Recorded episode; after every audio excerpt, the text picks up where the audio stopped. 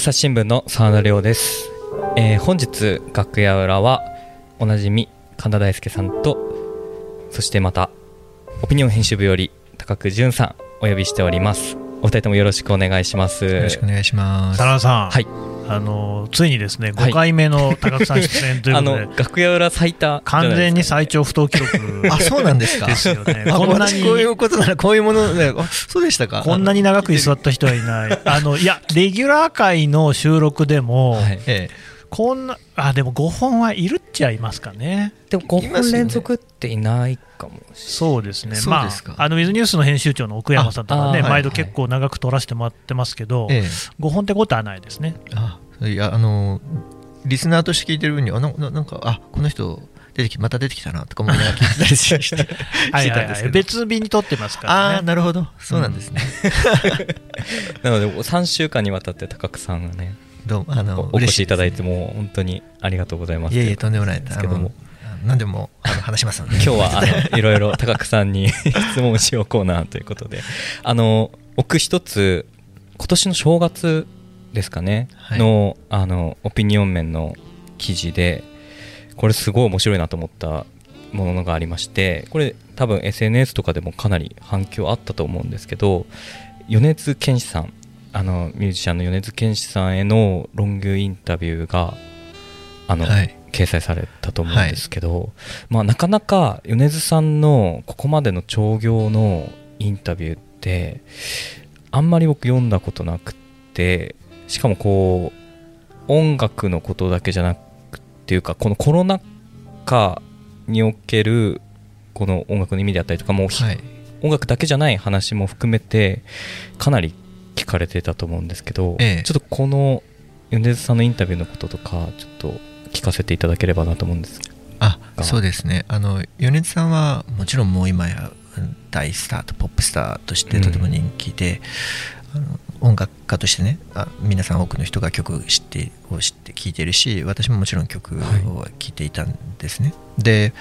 もともとどうして今年の元旦米津さんでお願いししたいなというふうに、まあ、企画を思いついたかはいっていうことで言うと実は今回オピニオン面の正月の企画っていうのはテーマが先に決まっていたんです。それはこう距離っていう、まあ、ディスタンスですね。でそれはなぜかというとやっぱりコロナっていうあの時代の中で新型コロナウイルスがこうやって蔓延している中でこうソーシャルディスタンスとかね、はい。かなこう距離を取るとかっていうことが、まあ、何かと語られた一年だし語られてるあの時代だと思うからだったんです。でただ距離っていうワードは決まってるんですけどって言われてもねっていうところじゃないですか。で実はオピニオン面の企画ってこういうたまにないつもじゃないんですけどもこういうなんとなくえっ、と何かニュースとかではないし、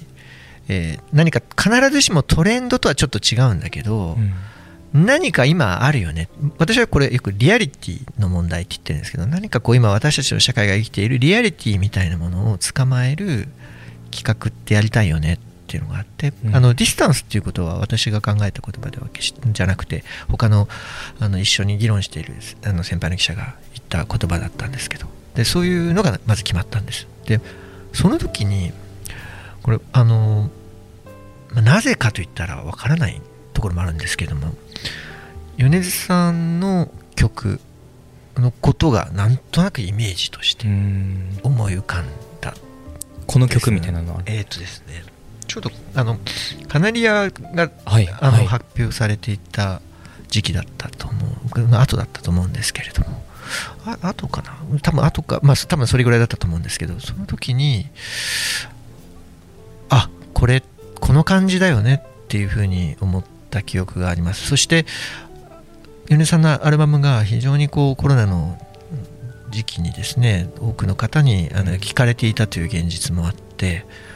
何かこうリアリティを作ってるのってなんだろうなってやっぱこの人の話が聞いてみたいなということがあってあのオファーした。ただ先ほどご指摘いただいたようにミュージシャンですけども、ええ音私たちこう新聞のオピニオン面って音楽面ではないので音楽の話をするというよりは音楽を通して今の日常ってどんな風に見えてますかっていうようなあのオファーをしたそしてそれが結果的に実現したということでした。なで音楽とは音楽っていうテーマではなかったんですね実は。すんなりその企画の意図を説明されてオファー受けてもらえたっていう感じだったんですか？あのちょっと細かい話っていうのはあんまりあの正直なんですねこのやり取りでいいか悪いかだけしか私は分からないので分からないんですけども結果的には受けていただけたっていう感じでしたね。あのそれまでこう高久さんもユネスさんの曲であったりとかは結構聞かれたりとかあのなんていうんですかねこう全部ずっと追っかけてましたかって言われるとそんなことは必ずしもなかったんですけれども、はい、やっぱこれだけの、まあ、多くの人が聞いてるもの、ええ、オピニオン面で先ほどちらっと言ったみたいにこうニュースの話の解説みたいな話とえっと、あとトレンドの話とあとこうリアリティの話。僕大体この3つぐらいでオピニオン面ってできてるなっていうふうに実は考えているんですけど、うん、この世の中のリアリティみたいなものをつかむ上でやっぱ多くの人が聞いているものとか多くの人が見ているものとかっていうものはやっぱ必ずあの日頃から見聞きするようにしていて米津さんの曲もそれの一つでし、うん、まあ個人的にもとても好きだったのでよく聴いてやったっていうのもありますけれども。なんかすごいこう米津さんの語られる言葉っていうのがなんかすごい洗練されてるなって感じを受けたんですけど実際お会いしてみてどういやもう本当にそれと通りだというふうに思いました、うん、あのインタビューもちろんあのあそこで書かれている通りではあるんですけれども、はい、一つ一つの質問に対してあのなんていうんですかね。えっとインタビューっていろんな人がいろんな答え方をする人がいるんですけどもうこう答えが頭の中で決まっていてパッパッパッパッパッって喋るタイプの人と、うん、その場でこう考えながら喋る人いろんなタイプの方がいらっしゃるんですが私の印象はその後者一生懸命その場であの質問に対してすごく誠実にあの答えてくださる方だなっていう印象を持ちました。うん、なんかももちろんその全てあの載せてある記事の中にはあの思い入れのある言葉ばかりだと思うんですけどこうインタビュー通してなんかこの言葉に惹かれたみたいな部分とかってあったりとかしましたあのー、このインタビューの中で、はい、そのまあ、これはよく社会的にも分断っていう言葉があって、うん、で彼自身がこう自分自身はどちらかというとこう間を取り持つようなどっちかとかじゃなくてこう間を取り持つような、あの人間だと思うし自分のことは。そしてあまりこういわゆるこう多数派とはちょっと違う視点の人間だというふうに思っているっていうことをおっしゃっていたんですね。うん、で私これすごく面白いなっていうふうに思ったのはある意味で言うとこれだけ多くの世の中の、えー、と人の心を掴んでいるわけだからある種マジョリティとか多数派の感覚をつかんでいる人ななんだけどそうじゃないっていう自分の自イメージ自己自分の意識を持ってらっしゃるっていうのはすごく印象に残りました。うん、でこれは実は米津さんだけではなくて私は最近いろんな人をインタビューしていて感じることが、はい、こうマジョリ自分はマジョリティじゃないなっていうふうに感じながら生きているっていうリアリティを持っている人が結構多いなっていう感じはすごくしていてこれはなんか今の社会の一つの特徴なのかもしれないなということも考えましたね。自分がマジョリティじゃないそう。本当はもちろんそのなんていうんですか例えばえっとまあ、いろんなマジョリティマイノリティって、はい、えっと、いろんな視点で見れると思うんですね。男性女性で言えば例えば男性がマジョリティでとかマイノリティが女性でとかですね、えっと、エスニックマイ,、えっと、マイノリティの問題とかいろんなことがあるのでそれは本当に一個一個細かく見ていくといろいろなんですけど人間一人見てもあるところある面で見ればマジョリティだけどある面で見るとマイノリティだったりとかっていっぱいしていてそうするとえっとお前マジョリティじゃん強者じゃんって言われている人も実はいや自分はそうでもないんだよねっていうような、えっと、少なくとも感覚を持っていることが多いないいとか悪いとかではなくてっていうことを最近感じましたし米津さんと話をした時に私もインタビュー記事にも書いてると思いますけれどもこれだけ受けてこれだけ多くの人の心を掴んでるのになんかこうまあのやっぱりこう多数派じゃない感覚ってあるっていうのは、えっと、とても印象的でしたね。ん。なんかこうオピニオン編集部でそれこそいろんな方のこう意見に触れてその度にこう自分の論と持っているものとこう照らし合わせる部分とかあってかなりこう気づきが何て言うかな他の記者よりすごく多くて自分の中の変化みたいなのもかなり起きるのかなと思うんですけどそこら辺はどうですか？そうですね。あの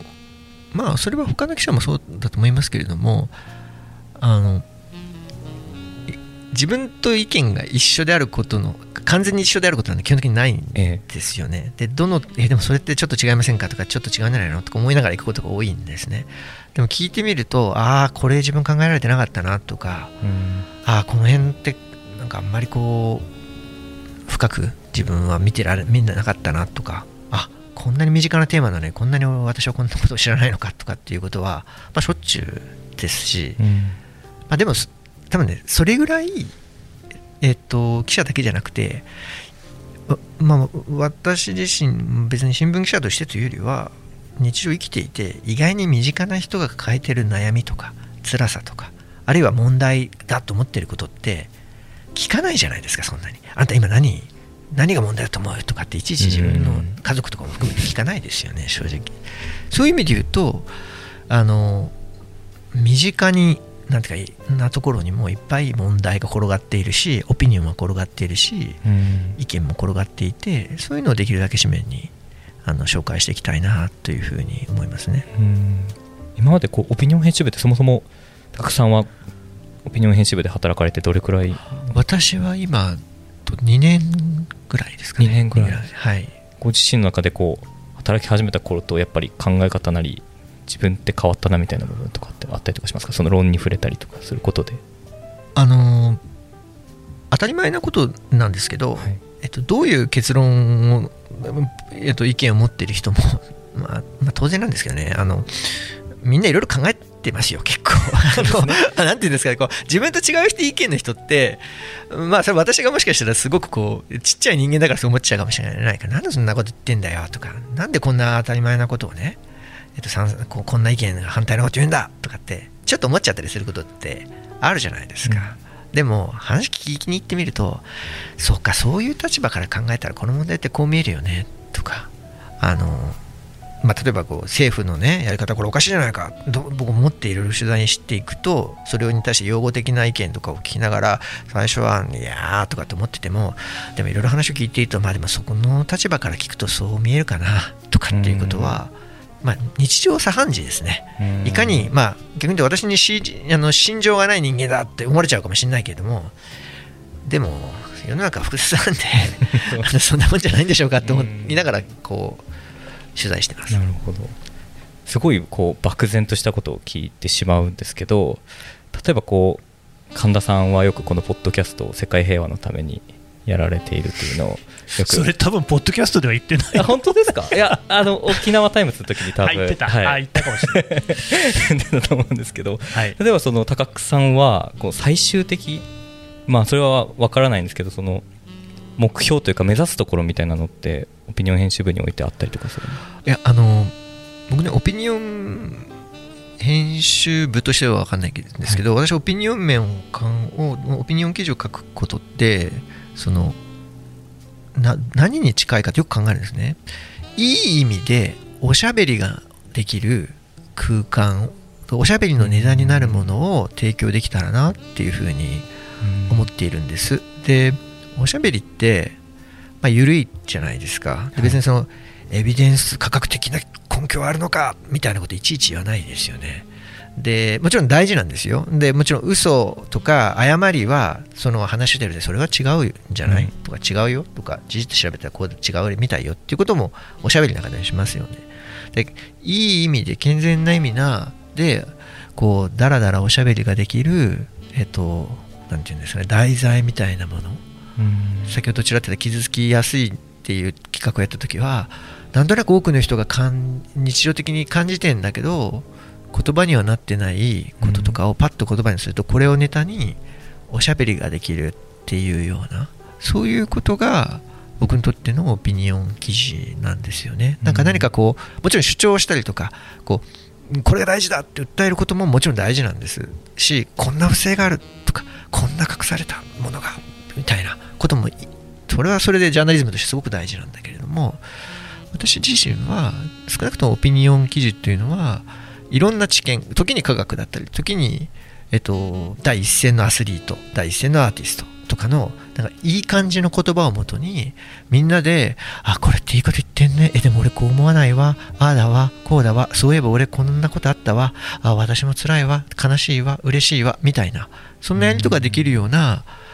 あのコンテンツを作れれば僕はオピニオン記事ってそういうものなのかなっていうふうに思っています。いいおしゃべり。ちょっとそんな高久さんに僕からちょっとおしゃべりのネタを振ってもいいですか？どうぞ。やっぱり、ね、なんか本たくさん読んでる人とかにどうしても聞きたくなっちゃうんですよね。ええ、僕の人なんか関心というかこれはどうかなって思ってることのまず一つが、やっぱ民主主義っていうものが完全にハッキングされちゃったんじゃないかってことなんですよ。だからまあ、あの米大統領選とかがまさにそうだったし、ね、陰謀論とかね、あんだけ、だっていまだにアメリカの3割ぐらいの人が選挙結果を信じてない。っていうか不正があったと思ってると。で、日本でもやっぱりその例えば N 国で、なんかなんどういうリアクションになってるのか、今、あの正式な名称がまた変わってるんで、あれなんですけれども、シングルイシューにしてでそれで票を集めると。で掲示板をこうなんか候補者で埋めちゃったりとかあと同姓同名の人を出したりとかっていう流れがこの間の千葉の県知事選なんかでも、はい、もうほとんどなんか何のために出てるのかっていうと政見放送で自分の言いたいことを言うためなんじゃないのっていうような人がすごく、まあ、前からああいう人はいるんだけどただ数がだいぶこう目立つようになってきたような感じする。はい、で実際、こう我々も投票、僕も投票行きますけど、行っても、なんかあんまりこうね、満たされる感じも何もないわけですよ。だってここで投票したって、なんか僕の考え方とは違う人が当選するし、あるいは僕の考え方と一緒の人が当選しても、党議拘束で縛られて違うこと言ったりするし、ええ、あと、選挙の時に約束してないことも平気でやるし。うんどうすうにね、なんかね、もうそういうこう段階になってきたときに、この民主主義っていうのは、アップデートをかけていくべきなのか、もう根本から違うやり方をした方がいいのか、なんか AI みたいなのに任しちゃった方がいいのか、高久さんって、なんかその辺って別にぼんやりした話でいいんですけど、おしゃべり感覚でね、なんかどんな感じに見てます？えっと、もちろんね、これ答えなんかある、言えることないんだけれども、えっと、一つは、うんまあ、まあ一、一つ、先にじゃあ楽観的なことを先に言うと、まあ、とはいえ、まあ、民主主義について、例えば本で言うとね、死んだり、壊れたりとかですね、交代したりとかですね、まあ、ひたすらそういうことをずっと言われ続けているんですね。で、これは別に今だけではなくて、えっと、民主主義っておおむね、えっと、それは、まあ、古代まあ、ギリシャもそうだと思いますけど、えっと、基本的にネガティブに語られてきたものです。あまりいいものとしてされていなかったんですよね。だから、まあ、とはいえずっとね、えっと、民主主義とはいえ生き延びているんだから、まあ、いきなりちょっとこうなってるから死ぬとかね、終わるとかってちょっと大げさじゃないの？っていう言い方はできるかもしれない。ただ、同時に、いろんな問題点がですね、やっぱこう出てきていることは事実で、私は、まあ、その、どう思ってるかというと、まあ、おしゃべりってことにもつながるんですけどね、少しね、ちょっと、まあ、簡単に言うと落ち着けというか、ゆっくりした方がいいって、物事ね、早く早く早くやりすぎだっていうふうに思うんですね。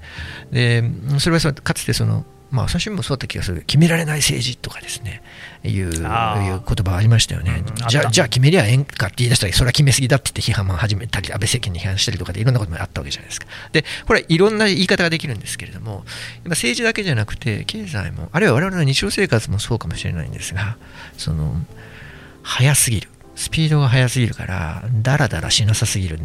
ところは結構あるのかなっていう気がしています。で、すごいちょっとこう、なんていうんだ、のんきなこと言ってんじゃねえよ、新聞記者なのにって言われちゃうかもしれませんけれども、やっぱり人間ですね、人間は機械ではないから、あの、ある程度の時間的な、こう、ペースとかがない、スペース、もうスペース、ペース、両方必要で、そうしたらものってやっぱ考えられないので、どんどんどんどんどっちだ死ぬか来るか？お前今すぐ決めろ！みたいなこと言ってくる人にいやいやちょちょちょちょっとそれ無理。ちょっとぐらいのダラダラする時間ダラダラおしゃべりする時間っていうものを確保するっていうことによってじゃないと、まあ、そこにですねまあ大げさに言えばだけれども民主主義のまあなんか体力みたいなものっていうのはこうまあ、なんていうの発揮されるんじゃないのかなっていうふうに思っています。だからこんな答えがあるよ。こう決められます。俺はこれできますあれできますこんな答えが出せますとかっていうのにはいやいやいやいやぐらいの、まあ、それはと とてもこうあのぬるいっていう意見はあるかもしれないけど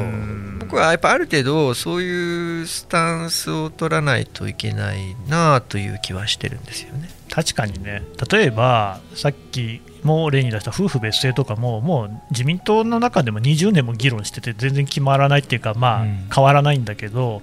まあ変わんないなりにね丸川さんみたいに別に自分で勝手に別姓名乗ってるまあ手続きの煩雑さとか全く変わらないからダメなんだけどなんていうか、時間をかける中で勝手に自分たちで変えちゃうっていうのを、まあ、一つのやり方かもしれないですもんね。あのこれはそれこそ本のタイトルで言うとですね「ファクトフルネス」って本がすごく売れて話題になりましたけれども、うん、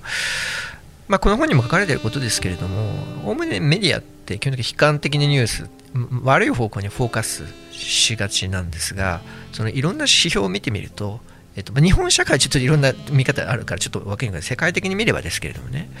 まあ、経済水準も上がったりとかですねまあまあ長期的に見ると人間っていい感じになってっていうところもある、まあ、別にだからほだから問題ないという意味じゃないんですよ、問題日本社会っていっぱい問題があって解決今すぐしないといけない問題いっぱいあります。でそれはもう今150回ぐらい言ったとして申し上げるんだけれどもあのあれもダメこれもダメそれもダメって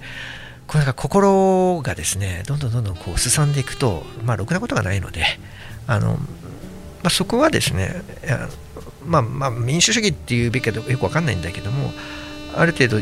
ゆっくりゆっくりとかきちんとだらだらしながら、えっと議論していくっていうことが大事な気がする。構ねすごいその同感なのが賛成その我々って今ねぐだぐだ考えられるんだよね。それだけの余裕がある、これ、例えば戦時下とかになったら、もうそんなこと考えられないわけですよ。だってそりゃね、その戦争の相手国にどういうふうに対していくかとか、我々のこう生活をどうしていくかとか、俺も兵隊になるのかなみたいなことを考えなきゃいけないから、そんなあの社会がどうとか民主主義がどうとか考えてる余裕がなくなってお国のためにみたいなところになるしあるいはお国のためにとか言ってるんじゃねえっていうのになるんですよね。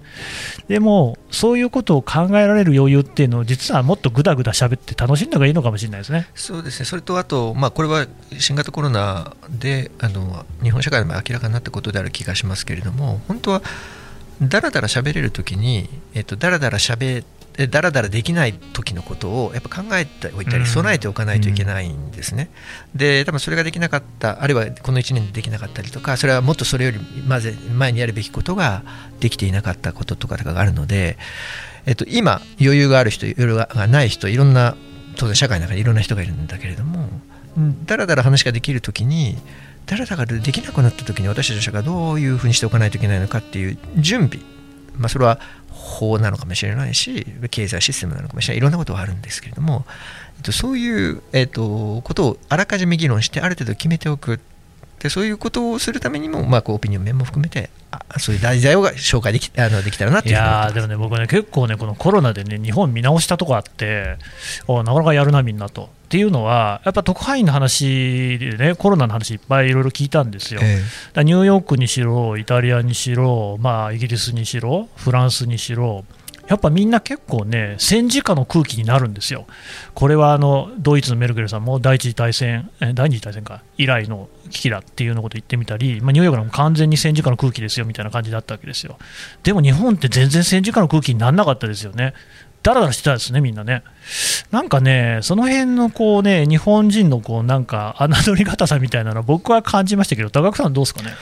あのそこはそうですね、両面あるかなという気がしますよね。うん、で、一つはおっしゃったように、そのある種のダラダラ感みたいなのが、あのまあ、いいところだとも言える。だけども、逆に言うと、えまあな、なんていうか、1年経ってもあの あのもう事前に指摘されていた問題が解決できない、それはもちろん政府がとかっていろいろ言えるんだけれども、なんて言えばない病床足んないのかね。とか、あるいはそのもともとこれはコロナが起きる前から、コロナの問題はこういう感染症の問題が起きるよっていうことについて、えー、といえばそういう対策をしてこなかった、そしてそれが1年経ってもやっぱりそこが進まなかったっていうこと自身を、あのまあ、それは日本社会、まあ、日本政府全体の問題として考えたときにどう評価されてしかるべきなのかっていうのは今はなんとなく例えばドイツとかフランスとかに比べてこうだったよねって言えるけど例えばこれ例えば5年後にですねどういうふうに振り返られるだろうかっていうふうにやっぱ日本ってあの頃だらだらしてた結果 その後どうしようもなかったよねっていう ふうになる可能性もあるのでそれはさっき言ったみたいにこうまあだらだらすることは僕はだらだらしゃべるってこと大事なんだけどだらだらできるうちに、えーと、だらだらできなくなった時の備えをするためにもやっぱり議論や、えーとまあ、いろんな多様な視点とかをもとに考えていくということが必要になってくるなっていうふうに思ってます、ね、ちょっと別の話1個だけいいですか？どうぞ。僕も GAFA が気に入らないんですよ。あのね。いやもうマルクスに立ち返るわけじゃないんだけれども基本その資本家っつうのがねその労働者の富っていうのを収奪してるのおかしいだろうって話だったけれども、 GAFA の収奪おかしいだろうと、うん、ユーチューバーがすごい頑張っても3割ぐらいね、持っていくわけでしょ、グーグルが、アップルのアップストアにアプリ出したりしても、やっぱ3割持ってかれるわけですよ。いや3割って吉本興業でも5割ぐらいだろうと、で吉本はマネジメントしますからね、アップルは別にグーグルもしてくんない、勝手に顔みんなが頑張ったものの上前を跳ねてる、うん、うん、なんかこの状況がずっと続いていくのかなと思うと、なんか暗い気持ちになるんですけどね、どうですかね？今の話で言うとさっきの話が民主主義の話だったら今の話は資本主義の話だっていうふうに思うんですけどもあのおかしいじゃないかっておかしい気がします私もおかしい気がするんですけれども、えーと問題はどうするよっっていう いう話だと思うんですよね。で、まあ、これについてはあと、まあ、小難しいことを先に言っちゃうと、まあ、例えば EU とかがそうでは何らかの形で規制をかけていくとかみたいな話とかをいろいろしていますけれども、まあ、もっとちょっとこう雑白な、まあ、日常生活の面で言うと、まあ、とかって言いながら我々も散々使ってるわけですよね。うん、ででこのこうテクノロジー多分テクノロジーなき社会がもう残念かいいのかよく分かりませんけれどもかなり厳しい時にどういう形で、まあ、こうまっとうなじゃでもどの状態が逆に言うとフェアって言えるのかってすごく難し難しいな、なんかね、例えば今日も米津さんの話出たじゃないですか、で僕は米津さんの曲ってことじゃないんだけど、とあるアーティストさんの楽曲を Google のね、うん、とこで買ったんですよ、うん、これ、Amazon ではプレイできないんですよね、俺買ったのに、はい、昔 CD 買ってた時は別にどのメーカーの CD プレーヤーに乗っけたってあの音は流れましたよね、ええ、なんでそんなもん GAFAに囲まれなあかんねんっていうふうに思ったりとか、なんかすげえ不自由だなと、なんかその国家なんていう枠よりもはるかに GAFAの枠の方が鬱陶しいじゃないかっていう気がするんですよね。うん、はい。それは多分かなり多くの人がそういうことを今問題だっていうふうに思い出していると思うし、まあ、その実際利益もそこに集中していく。一部の人に集中していくっていうことおかしいじゃないかと。で不自由じゃないか。いや全くその通りな部分があるんだけれどもやっぱ問題は次ですよね。ででもじゃあそれを問題だって言ってアピールするにはツイッター使ったりググ あのガンマの サービス使ってみんなでやるわけでしょ？なんかファンとその、うん、クリエイターがもっと直接結びつけないんですかね。お金は払いたいんですよ、うん。クリエイターに、ええ、歌手に、え、だけど、なんでそれをそのアマゾンに上前跳ねられなきゃいけないのかっていうことなんですけどね。まあ、そのコンテンツを作るっていうことと、プラットフォームをまあどう管理するのかっていうことで、まあ儲かるのは今プラットフォームが儲かるっていう仕組みに今なっているんだっていうふうに思いますよね。で、じゃあ、もうじゃあやめちまえ、じゃあ全部なしだって、まあ、分かんないですけど、じゃあ誰が突然ね、そういうことを言う人が現れて、そういう人が人気を持って、そうなって、ていくかっていうとまあ多分そうならないでしょう。ただ一方でちょっと話は飛ぶように思うかもしれませんけれどもあのかつてよりはですけどそのいわゆる消費者運動というべきなのかよく分かんないがんですけどね。例えば気候変動の問題とか見ていても感じるんですが企業おかしいよねみたいな声が、えー、とこの企業のやり方っておかしいよねっていう議論ってすごく広がりやすくなったしそれが企業自身に大きな影響を与えるようになってきたなっていう感じはするんです。で、これって昔それこそ GAFA がなくて、えー、いい時代に比べたら普通に窓口に電話したりとかですね、えー、おかしいでしょこの商品とかって言っていたけど今はまあなんて言いますか商品をも下手すら買ってなくてもこの企業おかしいとかってツイッツイートしたり、まあ、インスタでアピールしたりすることもできる時代でそれ自身が、まあ、単発では意味がなくてもムーブになったりすることがやっぱりあるわけですよね。で気候変動の問題とかを見ていてもそれが大きな企業に大きな影響を与えたりっていうことができるようになってきているから、まあ、そういう意味で言うとあの、まあ、 GAFAに対してそれができるかどうかはちょっと私すぐには分かんないけれどもかつてより、えっと、そこは企業側にとっても諸刃の剣なのかなっていう気はするなと思います。まあ、ちょっとごめんなさい、だいぶ 長く まあ、もともとこんなの答えのないことを振ってるんで、全然あのいいんですけどね、ごめんなさい、ありがとうございます。いやいや、なんかすごい音声版のオピニオン面を見てるかのように そうそう、ちょっとそういうことなんかできるかな。そうですね、だからオピあのオピニオンってやっぱりこうさっきも言ったように僕いい意味でのおしゃべりだっていうふうに思っているんです、だからこう答えを持ってる人がこれが答えだっていうふうに言うというよりはまあ、暫定的な答えをある人が言ってもう一人が自分的にはこっち。いやでもちょっと斜めから見ると違う面で見えますよっていうような面です。特に朝日新聞のオピニオン面はそういうことを意識しているやっぱりシンプルに面白いよねこういうのってね、うん、そうなんですよ。やっぱおしゃべりって楽しいじゃないですか。ね、はっきり言って。でやっぱりそこなんです。だからオピニオン面は専門家面ではないっていうふうにいやこれ別に実はあの決まってるわけじゃないんでもしかしたら、ね、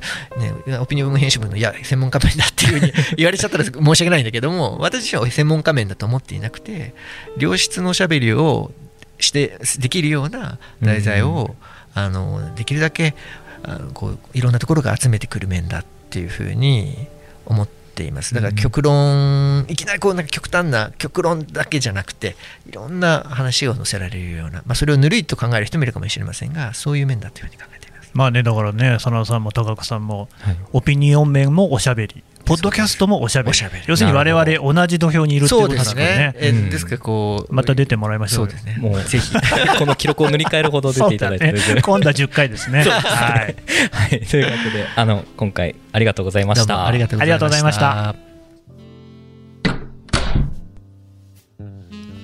朝日新聞ポッドキャスト楽屋裏ではリスナーの皆様からトークテーマも募集しています。ハッシュタグ朝日新聞ポッドキャストでつぶやいてください